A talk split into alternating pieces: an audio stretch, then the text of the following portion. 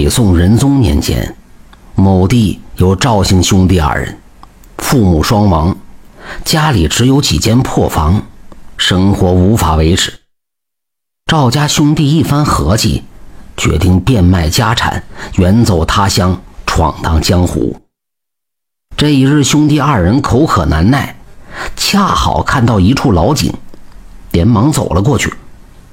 然而不巧的是，井里没有绳子。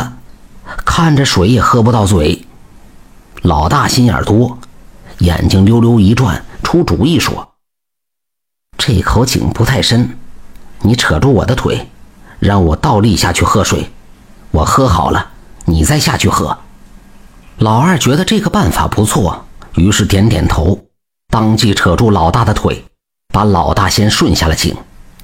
井水甘甜可口，老大喝了个肚儿圆。才爬了上来，可等到他抱着弟弟的腿下井喝水，却突然起了歪念。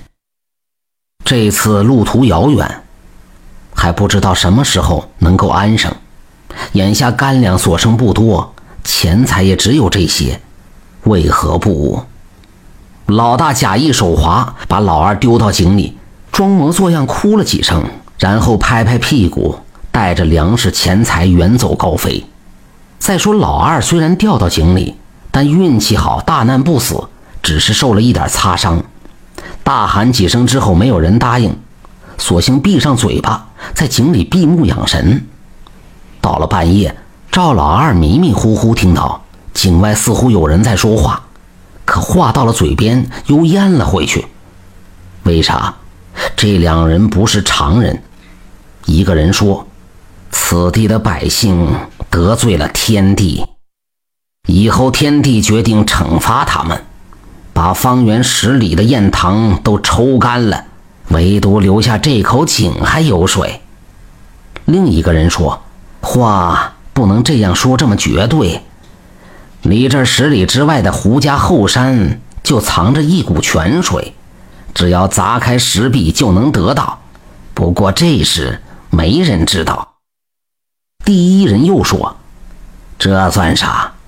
胡员外家的独苗闺女得了怪病，谁都治不好。但只要吃了门前桃树刚结出来的青桃，立刻就能好。”两人又东扯西拉的说了几句，方才告别离去。到了第二天，有人来挑水，赵老二被人救了上来。而后问清胡员外的住址，一路走过去。到了胡家，见出出进进不少医生。赵老二故意问：“呃，这是哪位贵人病了呀？”胡家仆人叹气说：“哎呀，这是我家的小姐，病了几个月了，整天茶水不沾，请了各处名医都治不好啊。”赵老二倒吸了一口凉气，就说道：“呃，对你们员外说。”让我给小姐治治看。伙计们不敢怠慢，连忙把这事就说给员外听了。胡员外虽然半信半疑，但此时也只能是死马当做活马医，连忙把赵老二就请进了内宅看病。赵老二装模作样的看了几眼昏迷不醒的胡家大小姐，围着大院前后左右转了三圈然后趁着大家不注意。把那颗发蔫的桃子摘了下来，放在怀里。回到屋里，赵老二让人退避三尺，悄悄把这颗桃捏成小块，喂到胡家小姐的嘴里。到了第二天早上，胡家小姐的病果然好了。胡员外欣喜若狂，见赵老二还有这个本事，当即觉得招他上门当女婿。赵老二得意洋洋的成了胡家入赘女婿，成婚没有多少天，就意气风发，领着仆人凿开后山的石壁，一股水桶粗的泉水哗哗流了出来，救活了胡家百亩良田，更加获得了胡员外的器重。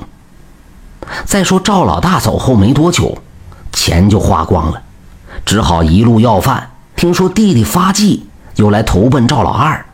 赵老二热情接待了哥哥，把自己在井里的奇遇讲给哥哥听。赵老大一听，心痒难耐，急急忙忙告辞，跳到那口老井里。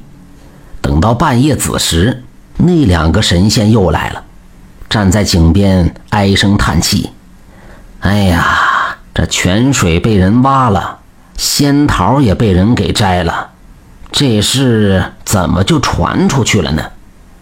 另一个神仙说：“快别说了，上次我们就是在这儿说的，八成是被躲在井里的人偷听了。”哦，那咱们赶紧把这井给填了。说着，两人随手抓了把土，朝井里一甩，把赵老大就埋死在井里。所谓善恶有报，时候一到，一切都报。哈哈。做人还是不要做坏事啊！感谢您的收听，想继续收听下一集的，那就点个关注吧。